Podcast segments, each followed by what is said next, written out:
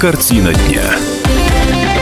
Ранняя весна – это раннее цветение и это ранняя аллергия. А, вот на этот вопрос а, попытаемся найти ответы вместе с моей сегодняшней собеседницей Еленой Петряковой, консультантом общественного проекта про здоровье, аллергологом астма школы во Владимире. Елена Геннадьевна, добрый вечер. Добрый вечер. А, итак, вот э, я, я очень надеюсь, что даже не то, что в апреле, а в марте. Но прогноз мне подсказывает, что все-таки нет. Дождись, э, дождись апреля, может быть, середины, может быть, конца. Все-таки зацветут у нас э, и, э, и, и, и наши самые первые цветы, и зацветут сады. Уж точно не на День Победы, как обычно это будет. А стоит ли сейчас напрягаться, настораживаться тем, кто, тем для, для кого вот этот праздник буйного цветения вовсе не праздник, а настоящее мучение? Конечно, стоит, и более того, кто про себя знает, что он отреагирует на весенний сезон, они уже готовятся беспокоиться. Весна ранняя, это значит, цветение будет быстрым, бурным и для аллергика довольно опасным. Потому что на самом деле наши пациенты реагируют на ветроопыляемые растения. И их цветение никто даже не заметит, потому что это деревья, ольха, орешник, береза, сопровождающих уже в меньшем количестве по объему пыльцы, ясени, клен, и у нас растут каштаны. А обращать внимание действительно на яркие цветы на газонах и на цветущие деревья фруктовые, яблони, вишня. Цветение начинается с марта, в апреле более активное, и по Э, периоду первая ольха, потом орешник, а потом береза. И вот на период с 15 где-то апреля, и даже в этом году, может быть, раньше, и до середины мая активно пылит береза. Вот э, кто-то снимает даже снимки в интернете, автомобиль покрытый желтым цветом. Что же это такое? Это химический выброс, кто-то говорит, а кто... мы говорим, это пыльца. И пыльцы больше в солнечный день, в ветреный день. И некоторые пациенты еще не знают, что произошло, вдруг начинают чихать, слезиться, трут глаза, глаза чешутся, нос чешется. Это просто какой-то безумный зуд. Они думают, это на солнце, это на ветер, это у меня аллергия на солнце, ай-яй-яй. Так цветут деревья невидимо, не слышно, но с бурными проявлениями аллергиков. А, вот нам в свете свежей заразы, которая сейчас мучает весь мир, ну или пугает весь мир, а, советуют самоизолироваться. На всякий случай. Ты еще здоров или, скорее всего, останешься здоровым, но, но, но спрячься. В случае э, с вот этими аллергенами и такой возможной аллергией, что же делать? Тоже так же прятаться, запирать все окна, двери, исключить все контакты? Данная рекомендация абсолютно совпадает с общей рекомендацией, которую мы даем пациентам при аллергии на пыльцу.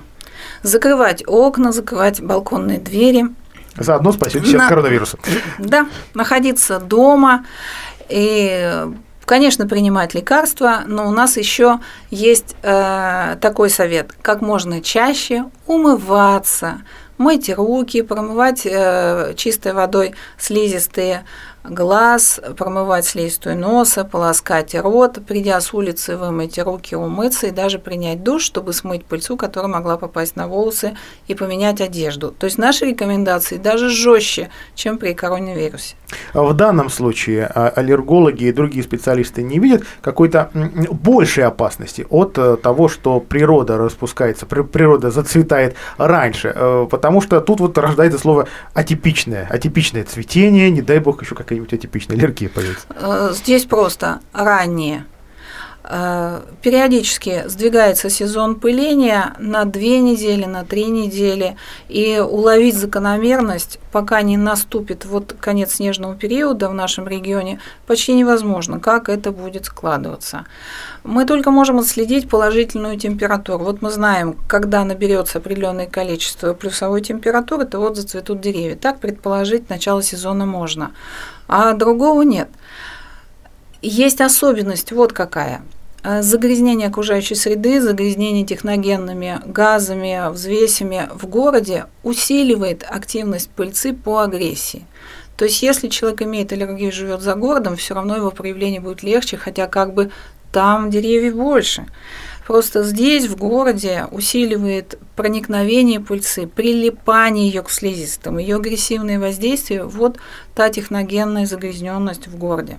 А вот об этой загрязненности в нашем воздухе ведь чего только нет. Э, весной, особенно ранней весной, это та самая э, пыль от песка с солью от наших реагентов, или просто вот эта соль, которую тоже называют совсем не полезной для э, легких. И дальше, ну какая-то про, просто городская грязь, смог, потому что наши заводы ну, какой-то какой да есть, наверное, да, если не в Владимире, то, в, то в, в других городах, тем более, что комсомолка сообщала, что есть у нас и такие предприятия, которые незаконно загрязняют окружающую среду, даже не, никаким образом не компенсируя этот вред и вообще не регистрируясь. То есть в воздухе много всего. И вот, вот добавится еще, еще один раздражитель или еще одна пыльца. Вот почему на, на а, пыльцу Э, аллергик реагирует, а все остальное, все остальные взвеси, э, они э, вот, вот как-то меньше на них реакции. Все зависит от размеров. Пыльца имеет очень мелкий размер. И плюс это же белковое вещество, это белковое образование у растений. У них еще есть способность прилипать к слизистым оболочкам. Достаточно агрессивно, когда они прилипли, их э, трудно отмыть. Почему аллергик начинает чихать, кашлять, э, у него слезятся глаза? Он таким образом смывает все, что к нему прилипло. Это защитная И реакция. Защитная реакция, конечно. И пыльца имеет такой маленький размер, что она проникает глубоко в дыхательные пути и может вызвать астму. И особенность аллергии, что при мнимом благополучии в течение всего года он как бы аллергик, но пыльцы нет, и все хорошо, он забыл. Когда появляется пыльца, бывает настолько большое количество в воздухе. Вот в 2012 году было 15 тысяч единиц пыльцы в кубометре воздуха. Это сколько же в себя аллергик вдохнул. И вот э, наличие таких большого количества пыльцы в воздухе, мелкие частицы, они могут вызывать тяжелейшие реакции, тяжелейшую астму, астматический статус, когда людям нужно оказывать реанимационные мероприятия и большое количество лекарств давать. Важно, чтобы они это понимали и при первых симптомах обращались к врачу. А техногенные взвеси – это крупные молекулы, имеющие еще определенную химическую структуру, щелочь ли это, кислота ли это, я точно не знаю. Будем считать, что щелочь, раз это какие-то солевые элементы. Они просто могут раздражать поверхность. Кожа ли это будет, дойдет ли это до того, что человек подметал около дома или там на субботнике участвовал, что-то подбирал, это может попасть в дыхательные пути, но это не проникнет далеко. Это будет раздражать слизистую. Вот горло, может быть, языка, может быть, вот полость рта. Может, человек и почихает немножко, потому что это просто химическое соединение, которое попало на поверхность слизистых, и человек включает защитную реакцию, удаляет с помощью чихания либо раздражения, требует, любое раздражение заставит человека помыть, пополоскать, э, как бы избавиться от этого ощущения. А, Елена Геннадьевна, вы отметили, что э, человек, ну, давайте не будем называть его больным, про, просто человек может не придать такого серьезного значения вот этому самому чиханию. Как, как все-таки определить, что это, э, вот это раздражение уже наносит тебе какой-то вред, что ты ему подвержен, что на самом деле э, с твоим дыханием не все в порядке? Знаете, если не все в порядке, ощущение очень значимые. Человек просыпается, что ему нечем дышать, он хри- слышит хрип и свисты в грудной клетке, а он кашляет, он понимает, что здорово не в порядке, такого он никогда не испытывал. Некоторые говорят, вот я так хотел кислорода, дайте мне баллон с кислородом, я бы хотел вздохнуть и подышать. Вот. В меньшей степени, конечно, опасны, но очень э, раздражающие, выматывающие ощущения – это конъюнктивит нет, потому что там зуд страшнейший. Люди просто вот чешут, чешут, раздирают глаза, все красное, белочная волочка, конъюнктива вся красная. И есть еще у нас такое понятие, как пыльцевая интоксикация – то есть столько пыльцы, такая реакция бурная внутри, что свои внутренние выбрасываются биологические молекулы, вызывающие вот этот зуд, раздражение, может подняться небольшая температура, и идет раздражение нервной системы, сердечно-сосудистой системы, нарушение ритма и недомогание до такой степени, что человек с трудом может как бы за рулем чувствовать себя уверенно, а дети не могут сдавать экзамены. А от э, смогов нам советуют спасаться повестками. От коронавирусов, простите, э, что вспомнил, э, тоже повесткой. А вот здесь это поможет? Или как раз э, размер частиц не предполагает такого способа? Простая маска нет. Это только специальные э, фильтры, которые могут препятствовать проникновению такой маленькой частицы. Вот, поэтому изоляция. И еще имеет значение увлажнение помещения, а были такие работы, что развешивание дома влажных дополнительных тканей и напротив окна влажной ткани хоть насколько-то создаст э, защиту, и пыльца прилипнет на влажную ткань, и меньше ее будет. Плюс влажная уборка дома для того, чтобы... Как, ну, как, можно... как, как мы говорим, пыль осядет. В данном Быс... случае тоже актуально. Да, быстрее удалить. Поэтому вот использование фильтров, использование очистителей воздуха в помещении. Так сама маска нет. Это просто такое некоторое утешение. А напомню слушателям, что в, наш, в нашей студии Елена Петрякова, консультант общественного проекта «Про здоровье» и аллерголог астма школы. Мы вернемся в эфир через пару минут. Картина дня. А с аллергологом астма школы Еленой Петряковой говорим мы о, о слишком раннем цветении и об угрозе, а, об угрозе для аллергиков и астматиков. А, Елена Геннадьевна, ну, нам весной ведь захочется витаминчиков. Пойдем мы в магазин, накупим себе разных экзотических я очень надеюсь, что при, привезут, экзотических фруктов, орехов и прочих, про, прочих явств. Вот э, это для нас не будет лишним раздражителем, ведь это продукты не нашей местности, и они сами по себе э, из-за того, что это экзотика, могут э, вызывать какую-то реакцию. А тут еще плюс, плюс пыльца. В общем, у меня страшная картина в голове. Есть такое понятие, как перекрестная аллергия. В случае, если человек аллергик, и у него есть аллергия на какое-то растение, он может выдать достаточно тяжелую, похожую как реакцию на пыльцу, плюс еще ангионевротический отек, крапивницу и астму на продукт, имеющий перекрестные свойства, перекрестные молекулы с пыльцой.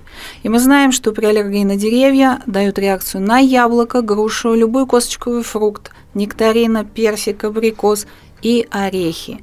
И достаточно одного-двух орехов, чтобы у человека, который имеет аллергию к пыльце деревьев, было удушье, сильный насморк, отеки, крапивница и достаточно тяжелое и страшное состояние. А орехи, они сейчас практически во всех продуктах. Даже на многих да. упаковках пишут, могут содержаться следы да. орехов.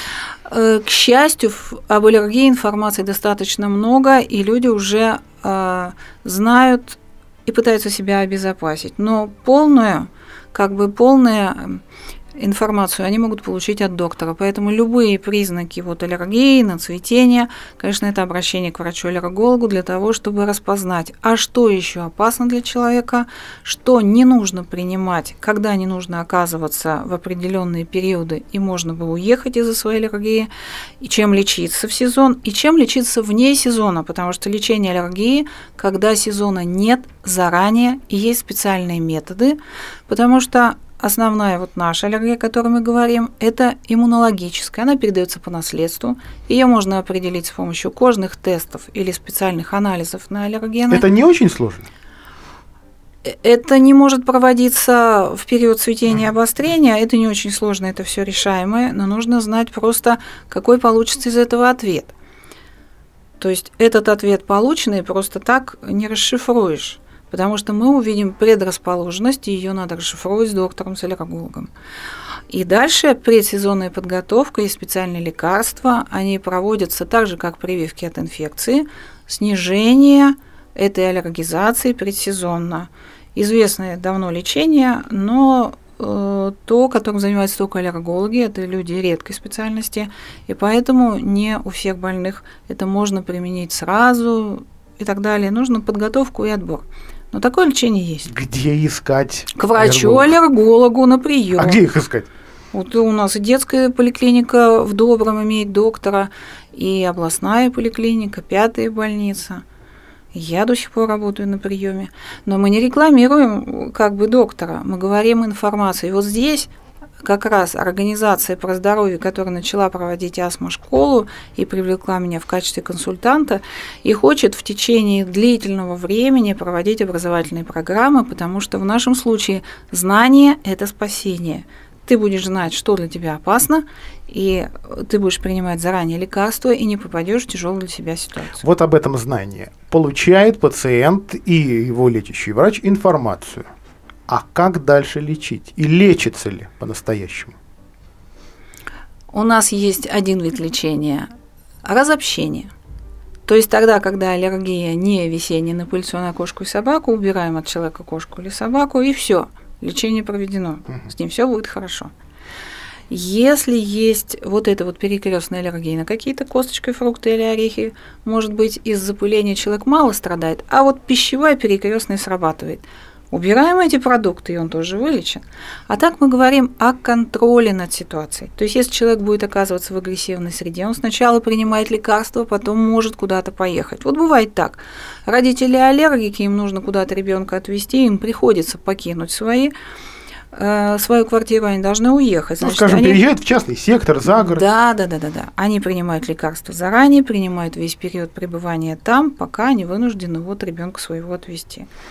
То есть какой-то таблетки, которые железно всех аллергиков избавят от аллергии, к сожалению, никто не придумал. Одной нет, всегда несколько средств, и подбираем по индивидуальной чувствительности, по различным другим заболеваниям, ведь кому-то что-то можно дать, а что-то нельзя дать по ситуации. У нас еще есть большое количество и беременных, и кормящих, и людей с различными заболеваниями. Но лекарство есть. Лекарство редко принимается только одно, обычно несколько, и спреи в нос, и глазные капли, и ингаляторы по астме. Но еще очень много э, значит, как человек ориентирован в своем состоянии, от чего он должен быть защищен, и что он не должен делать, или что-то есть, или что-то делать. А, Елена Геннадьевна, я благодарю вас за беседу. А, последними словами в этом эфире будет телефон астма школы, куда можно записаться на прием и консультацию 8 903 645 9 04 86. Ищите в интернете. Я с вами на этом прощаюсь и благодарю Елену Геннадьевну.